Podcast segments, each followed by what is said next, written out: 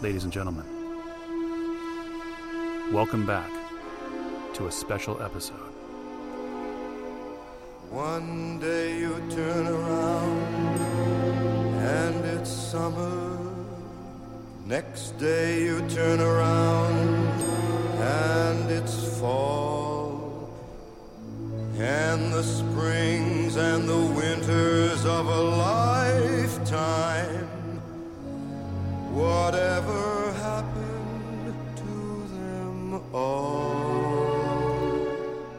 Welcome to Frankly Drinking, Season 2. As a man who has always had the wandering ways, now I'm reaching back for yesterday. I'm your host, Larry. Till a long forgotten love appears. And I'm Luke. And I find. And you're listening to Frankly Drinking. Sighing softly as I. That's right. We're easing back in. Like summer turns to fall, we're easing back into Season 2 with the smooth sounds of the September of my years. Welcome back, everybody. It's been a while. We have a special episode here for you. This is the return, episode number 1, season 2 of Frankly Drinking, and we're coming to you outdoors by the fire with the crisp air turning from summer to fall. And I can't think of a better way to kick it off than to do something special like this. Me neither, Larry. This is just right. A classic album by Frank from 1965 on Reprise Records. And here we are. We're gonna have a little of the nectar of the gods tonight. And that's right. September. Enjoy this beautiful September evening. Yeah, we got the patio lights on. Again, we have a fire going. And I just thought we would do this before it got too cold. We might even have an owl show up. I've been known to have an owl in my backyard here. And, we'll pour him a drink if he shows up. So this record is really, really cool. It's something I listened to recently, and I thought this would be perfect to kick off the show in September and kind of reflect on the month and reflect on Bourbon Heritage Month, because we're still in Bourbon Heritage Month, and we're going to talk about what that means. You never know what the next hour holds. So to that effect, I wanted to just go straight in. There's a little bottle there in front of you. Oh, okay. If you want to pour some of this, we can't start the show without a drink in our hands. No, we gotta have a little beverage. But it's all part of this this new way of thinking on Season 2. We want to give you some more Frank, some more music, and some more bourbon. That's the whole idea. It's like last season, only more so. Even double the season. More Frank, more booze, more fun. It's just like I said, like last season, but only just a little bit, a lot better. Times two. Okay.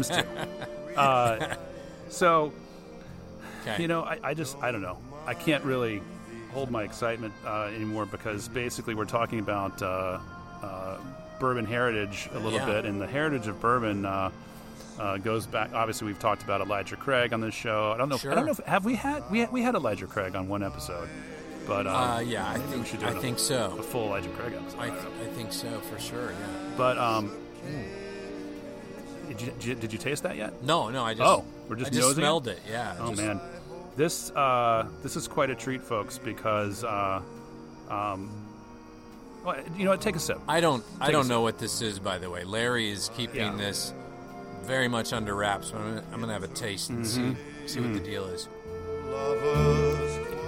Oh wow! Well, This particular bottle was barreled in 1955. What? That's right. You heard that right. 1955. It was put in the barrel. Put in the barrel 10 years before this album was made. In 1955, it was dumped from this barrel. Yeah. In 1967. Ooh. So pretty much, almost the entire reign of Frank Sinatra rise and fall, not fall, but just twilight years, yes, of the late 60s. Yeah. So from In the Wee Small Hours of the Night to The World We Knew, everything. This liquor, this whiskey sat in the barrel, and it's Old Fitzgerald, 12-year-old, very old Fitzgerald, 12-year-old bourbon. This is as rare as you get.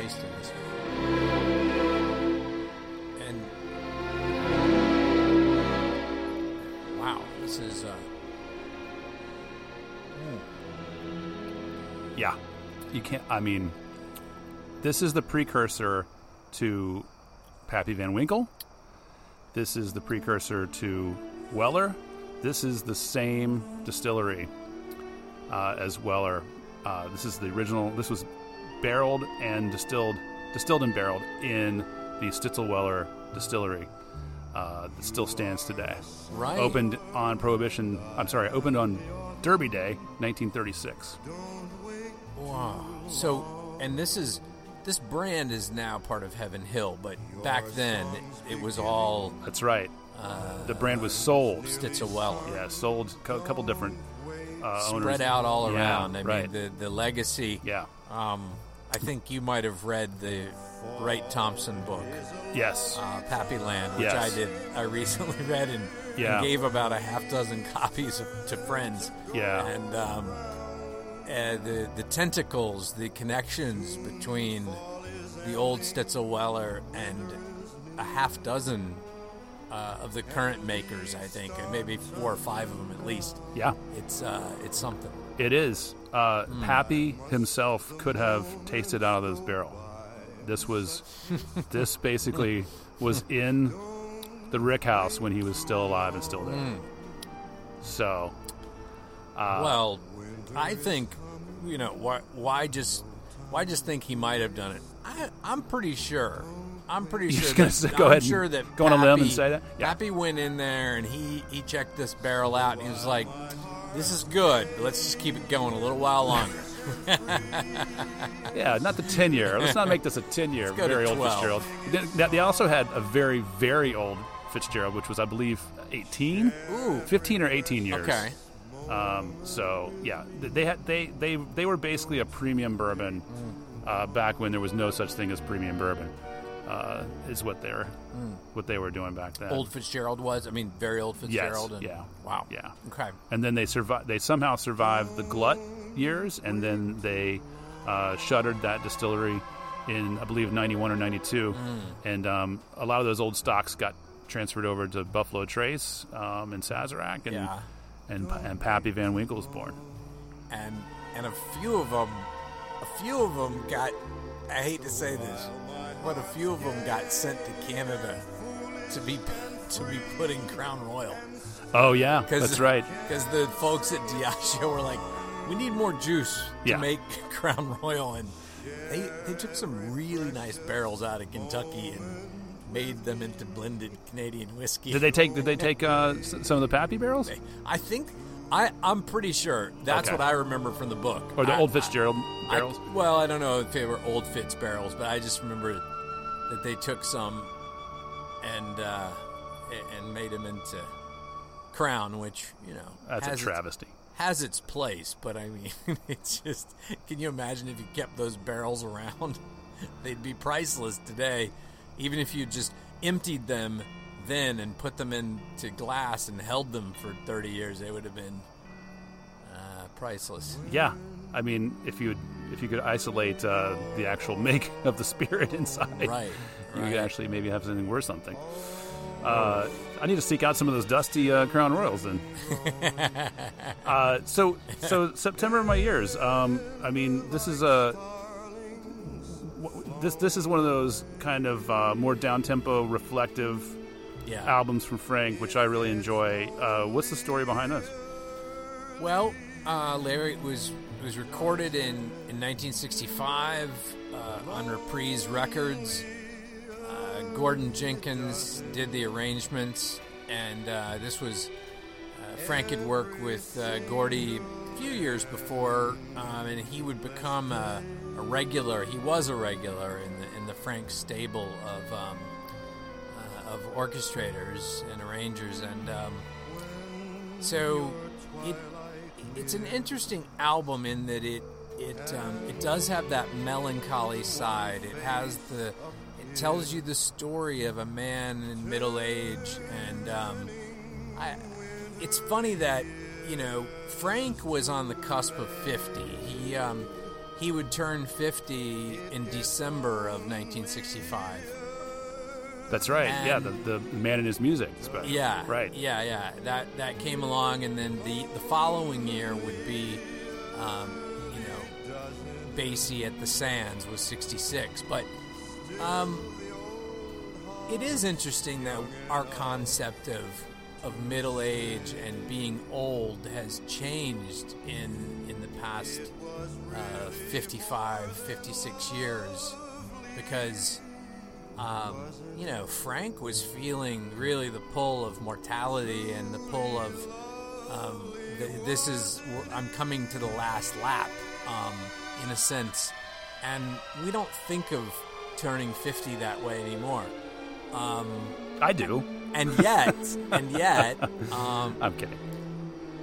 Yeah, you know, and I do think there is a really sort of hopeful side of this. Many of the songs on this album talk about the idea of being old, feeling old in different ways, and yet, you know, love is the thing that makes us feel young, that makes us continue to feel young. It happens, it's like in half the songs, there's a pivot, you know, I feel old, wait a minute, she kissed me, and now I'm young again. You know, I mean, that's a recurring theme. So there's a lot of hope and a lot of ambivalent, you know, like a positivity about it, and It is a beautiful album, incredibly well orchestrated. The performance by Frank is amazing, and I do feel like his voice is just in a very good place with this record, and he has the benefit of all those years in the business, about 23, 24 years. And he was 24, almost 25 years at this point. I mean, he's been doing it for a long time, and you get to see the value of experience, the value of someone who knows what they're doing, and the way he draws out notes, the way he connects things, and It's really a sublime performance by Frank on this record. Well, speaking of sublime, I have finished my very old Fitzgerald 12-year from 1967, but I've replaced it with another fine pour from 1975. Mm. So again, 1975. Yeah, 1975. I gotta get a little bit of this juice myself. Yeah, you do. 1975. This is also Old Fitzgerald, the Stitzel-Weller Distillery. This is Old Rip Van Winkle from 1975. This is what came in. You might have seen these porcelain decanters. Okay. You know, there's a lot of bourbon decanters out there in porcelain, and Jim Beam had a bunch. Michter's as well. So this is a decanter of Old Rip Van Winkle. It's probably around 7 years, I think. Does it have a 7 on the bottle there? This one right here? Yeah. Is there any number? No, it just says... Yeah. I want to say this is about 7 years old. I'm not sure the age, so but 1975. 1975, and you're going to get a totally different experience. This is only 7, is younger, so, but it's yeah. I don't know the proof on this. This came out of a trade I did. I just love the absurdity of this thing. Like, you know, I mean, when this came out, we were kids. Oh yeah. And now we're not exactly. We were children, and now we're men. We're old men. So, what is another great track from this record? Well, we're coming up on one of the great ones. This Is All I Ask, which is actually written by Gordon Jenkins. Gordon, of course, who did the arrangement on the entire album, worked with Frank again and again over the years, and he wrote this song in 1958. It was recorded by a host of people over the years before Frank made this record with Gordon Jenkins. He, you know, it was done by Nat King Cole. It was done by. Tony Bennett, and you know, there's an interesting thing recently, this year actually, when Tony Bennett was doing his retirement, his concerts, his final shows. Frank always loved Tony Bennett, and he called him. He would say he was one of the only saloon singers left. Yeah. He and Tony Bennett. I mean, he was saying that he's still in the 80s. He's still around. And Tony Bennett is still... Should we get Tony on the show? We should do that if we can. But Tony Bennett performed this in some of his last concerts, and I think it's going to be pretty clear why when we play this, just because it is one of the very best of Gordon Jenkins' creations. Let's take a listen now. As I approach the prime of my life, I find I have the time of my life, learning to enjoy at my leisure all the simple pleasures, and so I happily conceive. This is all I ask. This is all I need.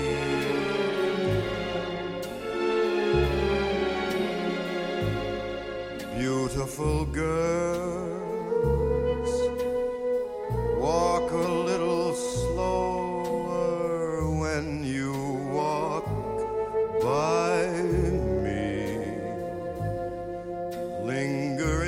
Sunsets, stay a little longer with the lonely sea. This is such a great one. It just the bass. When you shoot at Batman, shoot at me. Take. And that delivery, the slower... okay, that's so good. Yeah.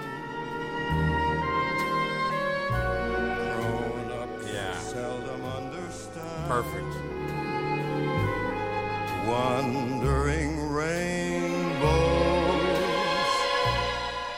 It just trots along, right? For my heart to own stars in the sky. Make my wish come true before the night has flown, and let the music play as long as there's a song to sing. Then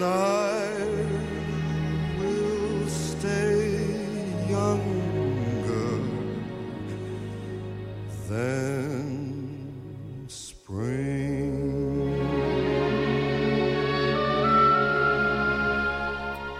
Big Finish. Yeah, beautiful, beautiful lyric by Gordon Jenkins and the delivery by Sinatra all through that. Really, really a sublime... I said that earlier, but it's still sublime. What can I tell? The whole album. They should have just named it Sublime. Yeah, this is a great pairing, the 75 and this album, for sure.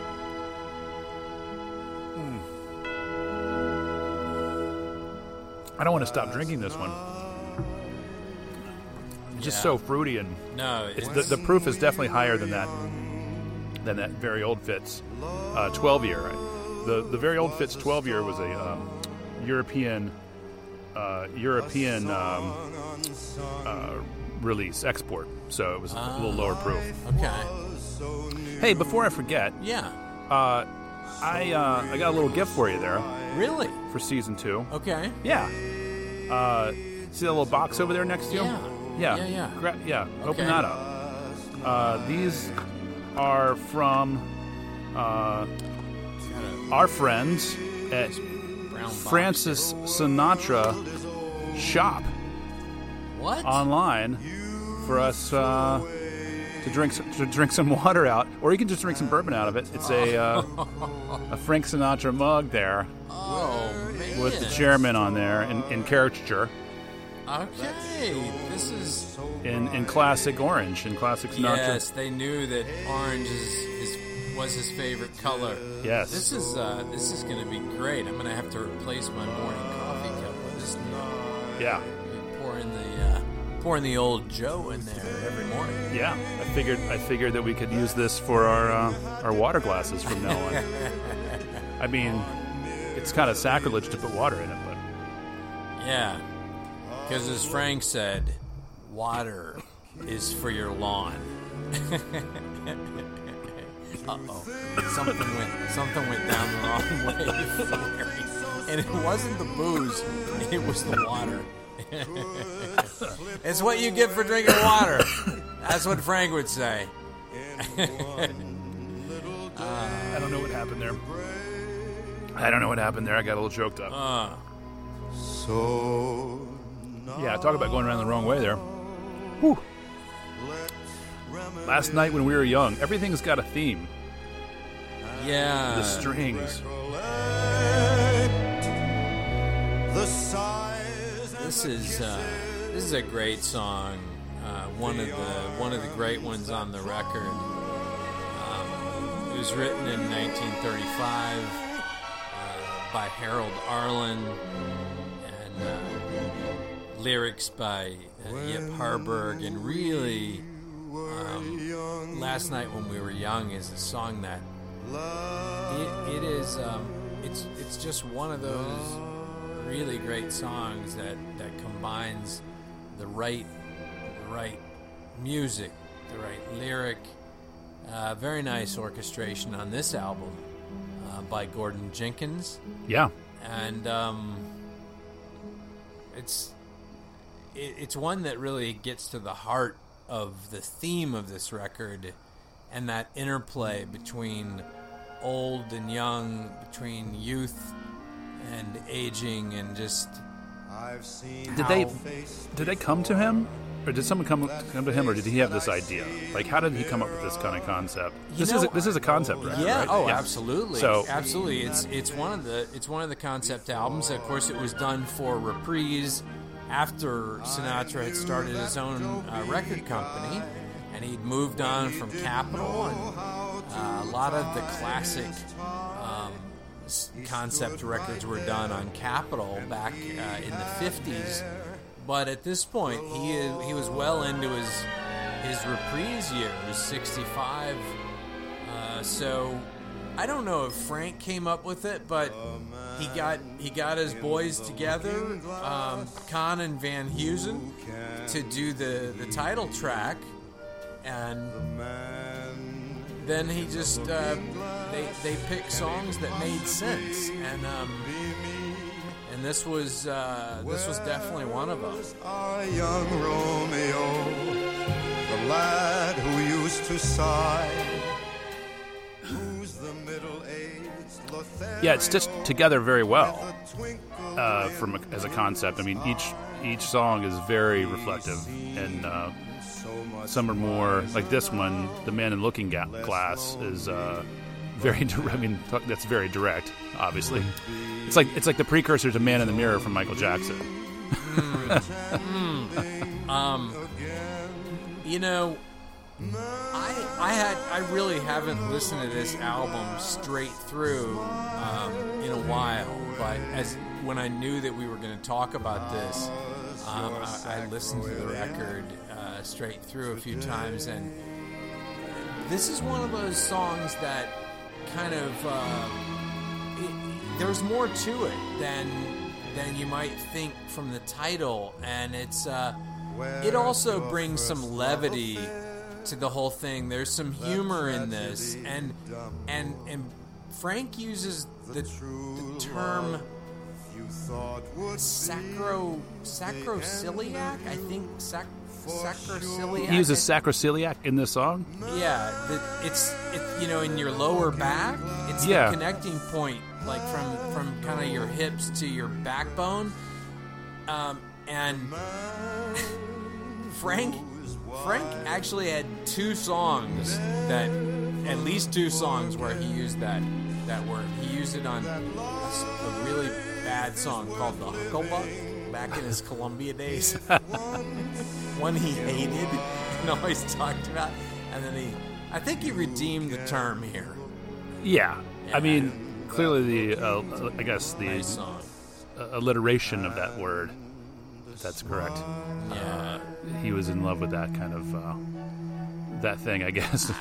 Or maybe just left it in because he was like, that's cool. Yeah.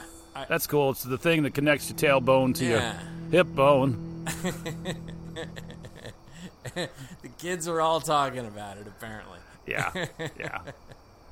So it's been I think it's been right at a year since we recorded a regular episode. We did our Christmas episode. It's been a full year. It's so good to be back. Yeah. I wanted to pour you something that's super special. We're talking about Bourbon Heritage. We're still in Bourbon Heritage Month. There's a lot of podcasts that talk about bourbon and bourbon heritage. Yeah. One day maybe we can get up there and participate in Kentucky. But you know, one thing that That'd came out great. One thing that comes out every year. Yeah. Out of Heaven Hill. Oh. Is the Parker's Heritage Collection. This is an annual release. Okay. And every year they release it to kind of showcase a new style or a different type of whiskey or a bourbon. So one year they might do barrel finishing. Mm-hmm. One year they might do a wheated. They've done a rye. They've done a malt. They've done a Curacao finished bourbon. Yeah. What is that? Orange Curacao. Oh, okay. Yeah, it's got an orange, little, it's orange flavor to it. Okay. It's aged in barrels, so they take the barrels from Curacao and they ship them over to the distillery and they age it. That's a finishing barrel for it. Okay. Yeah. Okay. And they've done some of the early releases, which are super rare. Mm-hmm. They've done some bourbons from the 60s, 70s, and 80s, and 90s blended together. Oh, boy. Okay. So Parker Beam, who this is named after, was named after, Parker passed away from complications from ALS. Mm-hmm. So this release is the Parker's Heritage Promise of Hope release. Mm. And this is an amazing, amazing bourbon. To talk about the heritage of blending barrels together and finding the right picks and making a flavor profile that, is unique and different or consistent. When Parker was alive, he clearly had a handle on this. He did and his team, or just his taste buds. Yeah. And so this release, I've had this for a number of years, and I pour it up for special occasions. This is a special occasion because we're reflecting on the last year and starting a new season. Okay. So I'm going to pass this over to you. Okay, thanks. Wow. And you pour one of those up, and we'll cue up the next song. So let's raise a glass. Yeah. And to this very good year. Very good year, indeed. When I was 17, it was a very good year. It was a very good year for small-town girls and soft summer nights. We'd hide from the lights on the village green. When I was 17.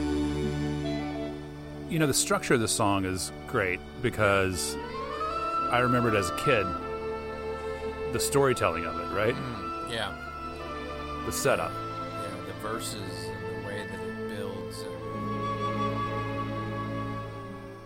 35 is really old in this song. It was a very good year. It was a very good year for city girls who lived up the stair with all that perfume. I never had a neighbor with perfume terror. No. And it came I don't recall that, but I could see being wistful over it if you had a neighbor with that perfume. Sure. The whole hallway stinks like her. Just what? The whole hallway stinks like her, like Prell.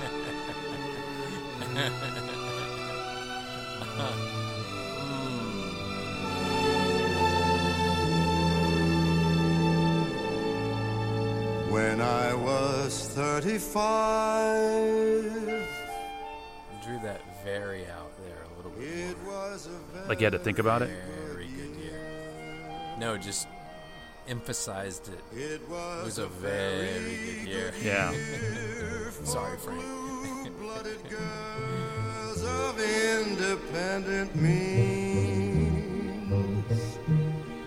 We'd ride in limousines. He was getting paid at 35. He was riding in limousines. Yeah. Are we talking about stretch limousines? Frank was doing fine at that time. Really nice orchestration. Again, Gordon Jenkins' orchestration is very nice. It's beautiful. And of course, we're all familiar with it if we follow Frank at all.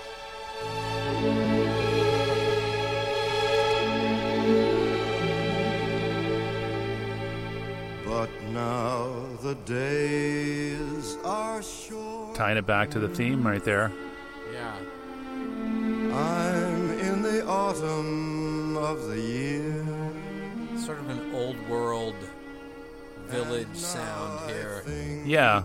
Of my life as vintage wine from it plays like a musical number. Yeah. Oh yeah. The big finish. From the brim to the dregs, it poured sweet and clear. It was a very... It's amazing how simple this song is, yeah. And yet it's not one of his better-known songs, I should say, but when you hear him sing it, you're like, oh yeah, I forgot about this one, and yet... I remember it clearly growing up listening to him. And a very odd ending. Yeah. It's a really interesting song, and a song that is just well put together from the writing and the performance. It's a classic. Yeah, no doubt. the play on it was a very good year, like a bottle of wine. And there's so much wine imagery. You know, that's what people would say about it. Oh, you know, we've got a 53 Chablis, you know, or whatever. Yeah. I mean, I don't know what they were drinking back then, but we got such and such year, and of course, you know, sophisticates would know what year was a good year. Mm-hmm. So that phrase was a common phrase. It was a very good year. It doesn't work that way in bourbon. You don't know if it was a very good year or not. There's a lot of factors, mitigating conditions of, you know, how hot it was and where the placement of the barrel in the rickhouse was. You can't just say, you know, 1999 was a very good year for bourbon. No. Because it's all different. It's all different. You don't know until that bottle's cracked. You know, then the word of mouth spreads, and then it's kind of subjective at that point. But there's nothing subjective about this pour. It is fantastic. I hate that we're pouring this on this show because it's kind of unobtainium.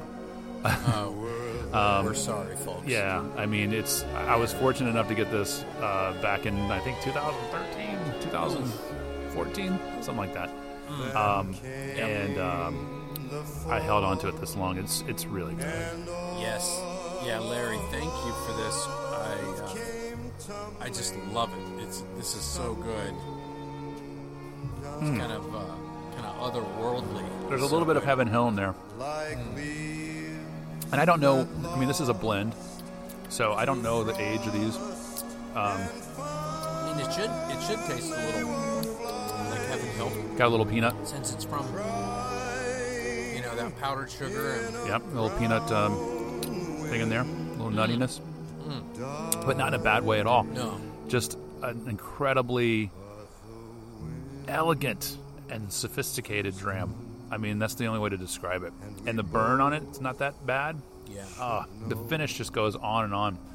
I'm sorry, folks. I wish you could walk in and buy this off the bottle. Actually, every bourbon should be this way. If it could be this good. This good.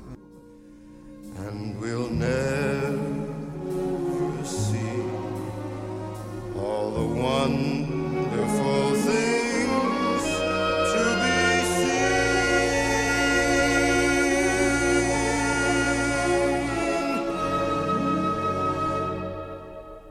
When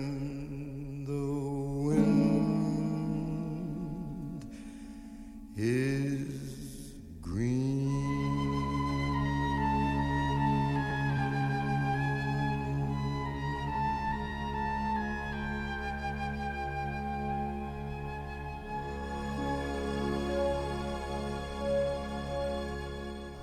You know, the next track that we've got coming up is from the Rodgers and excuse me.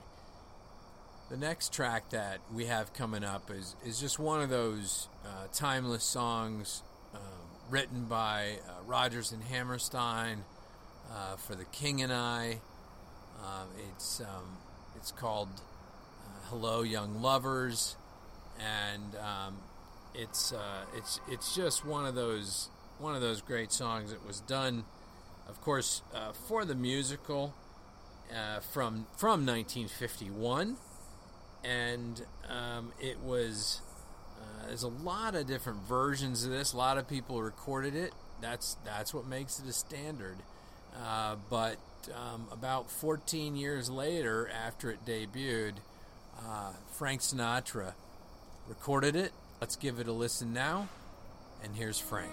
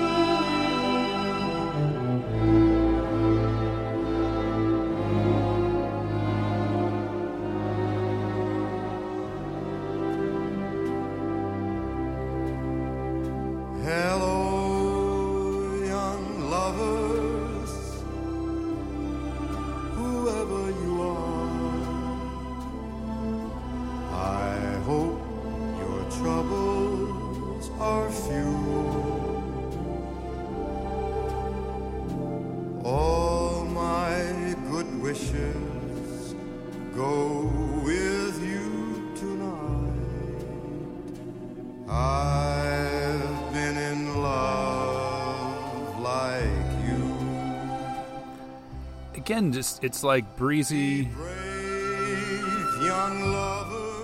and trotty. And what? And trotty, like almost like a waltz, but not really. Well, it was. This is one of the things that I was talking about earlier, in that it is not. It's definitely not a. This is not a pure tear in your whiskey kind of album, slit your wrist kind of album at all. There's a positive side of it, and I think Frank really conveys that warmth, a little bit of whimsy in this. And down the street in a trance, you fly down a street on a chance that you meet here. And you meet not really by chance. And Frank is really at the top of his game as far as his delivery and the way that he's connecting the words. And don't cry because I'm. How did this album do in the charts?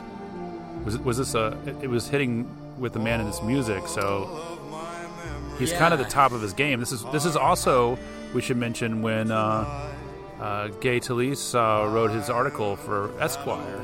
Oh, Frank Sinatra has a cold. That's right. Which Toshin Books has not reissued, but is issuing a new edition, or a brand new book wrapped around that entire article and the crafting of it, and with the new photographs and everything for this Christmas season.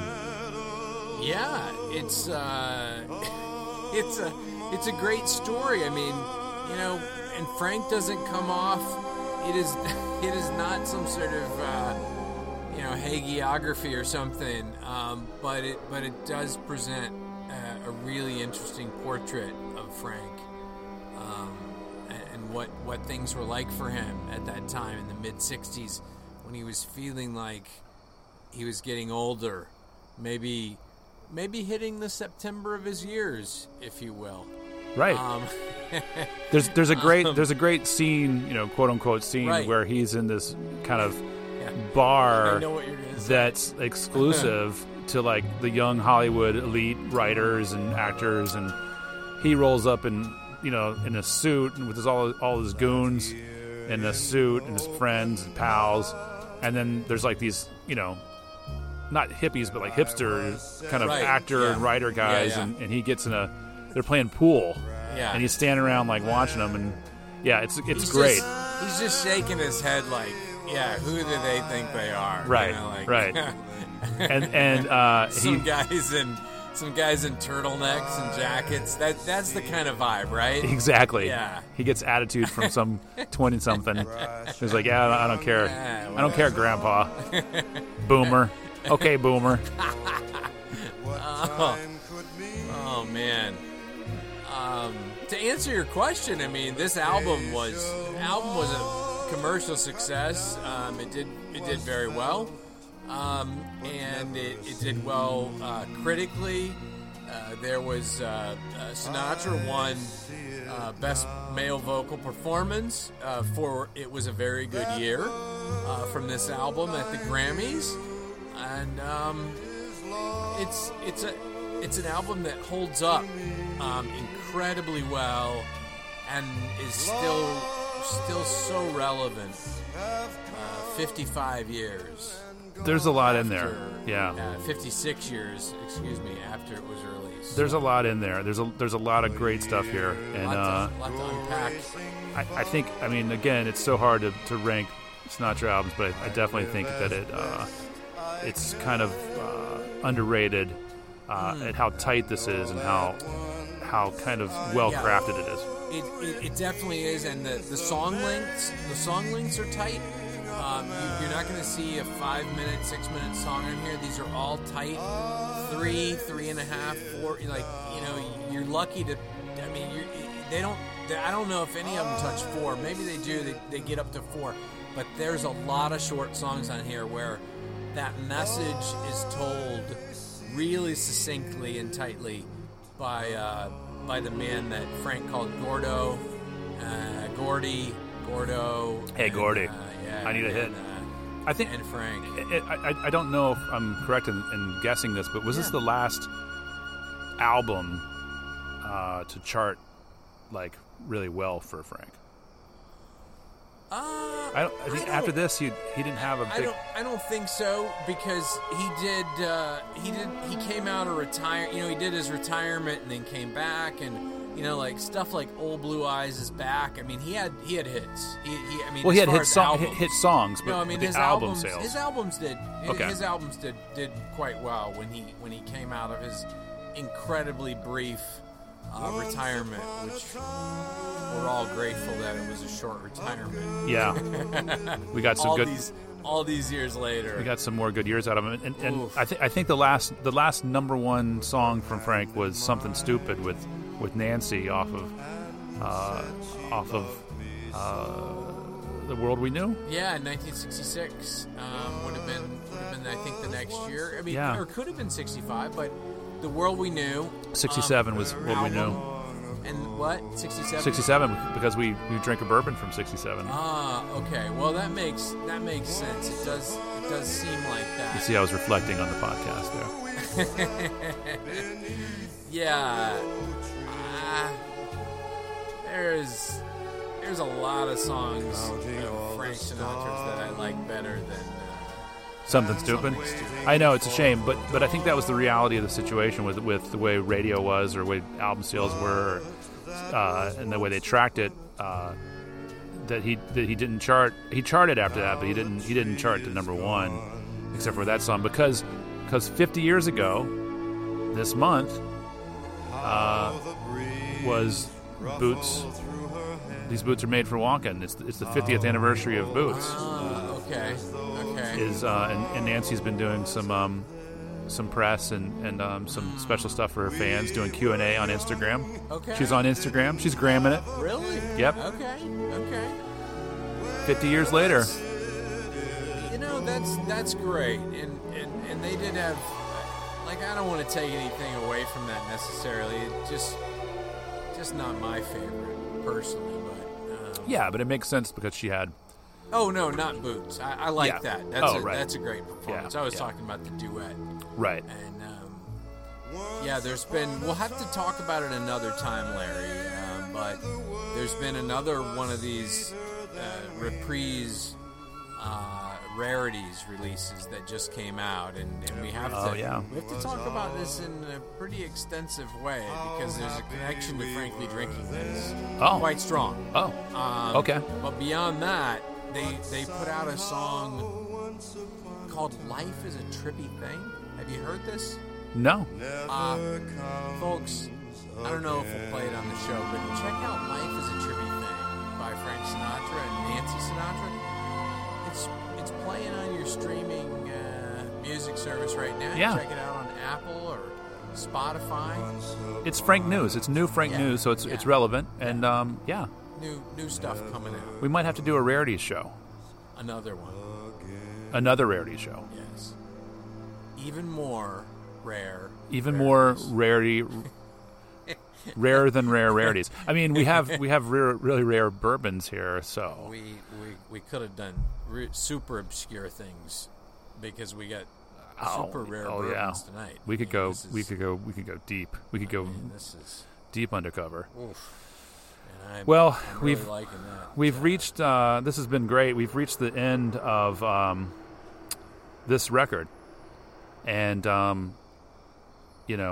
think it's. You know what that means, Larry? What does that mean? That means it's time for our Jack Daniel's pour. Oh, okay, excellent. So on an earlier show last season, we poured from a special release from JD. It was the Heritage Barrel release, which is probably my favorite Jack Daniel's of all time. It's a limited edition. That they release, and they issued another bottle this year. This is all in celebration of the heritage of whiskey, American whiskey. Okay. And so this year they released a barrel-proof rye. Ah. And so we're going to cap off this show. Wow. A barrel-proof rye from Jack Daniel's. From Jack Daniel's. Lynchburg, Tennessee. Yeah. They already have a rye. Right. They have a single barrel rye. Yeah. Okay. Okay. And then they have a barrel proof single barrel. Oh. Okay. Okay. And now what is the difference with this? This is a special, release of handmade, blended barrel proof rye from those same barrels, but it's basically. Jeff Arnett, master distiller, has selected the blend. He selected the barrels to put together for this. Selected the barrels and, to put together for this. Okay. And Oh, ooh. That sound that's a hefty cork, ladies and gentlemen. Oh yeah, that was substantial. Now you don't need to pour too much of this. This is sitting at 131.1 proof. I thought it would be a little cooler this evening, but it's a perfect pour. It's gonna have that should have a little pop to it. Heading into fall, 131 proof. But this is absolutely fantastic. Yeah, Jack Daniel's. I wouldn't say they're killing it, but they're making decisions where they're making really smart decisions about how they do limited releases. Obviously, they're still continuing to make the Sinatra release. You'll see that on shelves right now, going into the holiday season.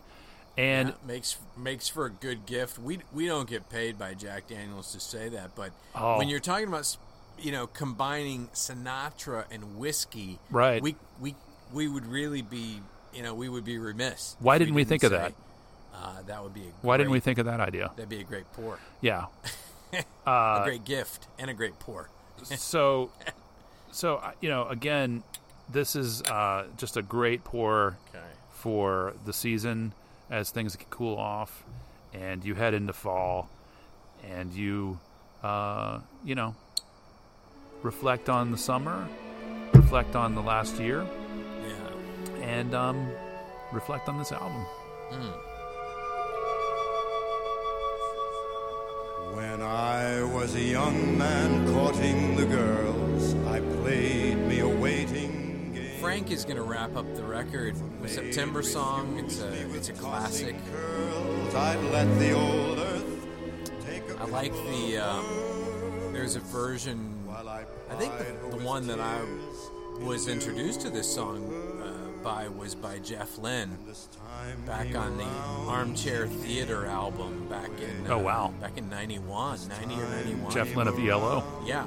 So 30 years ago, kind of split the difference between where we are now and where Frank was when he recorded this 56 years ago. But it's a lovely song. Jeff Lynne did a really nice version. It's a little bit more lighthearted, a little more whimsical.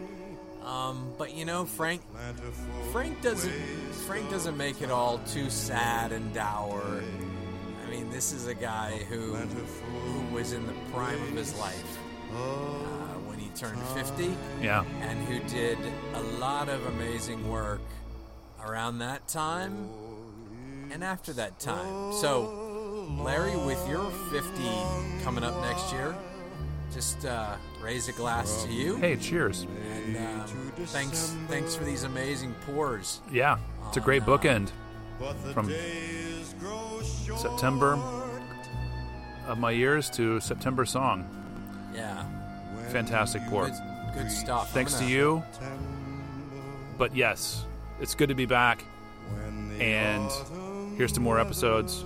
Yes. We'll see you soon, ladies and gentlemen. Yeah, here's to all the listeners.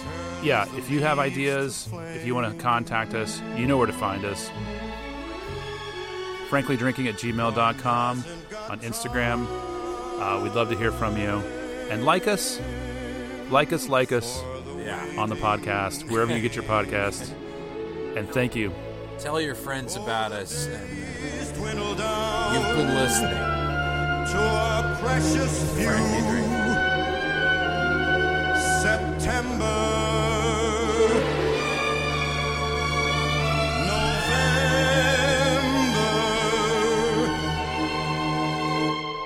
and these few precious days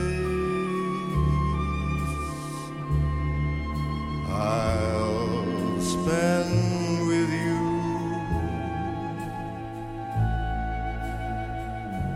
These precious days I'll spend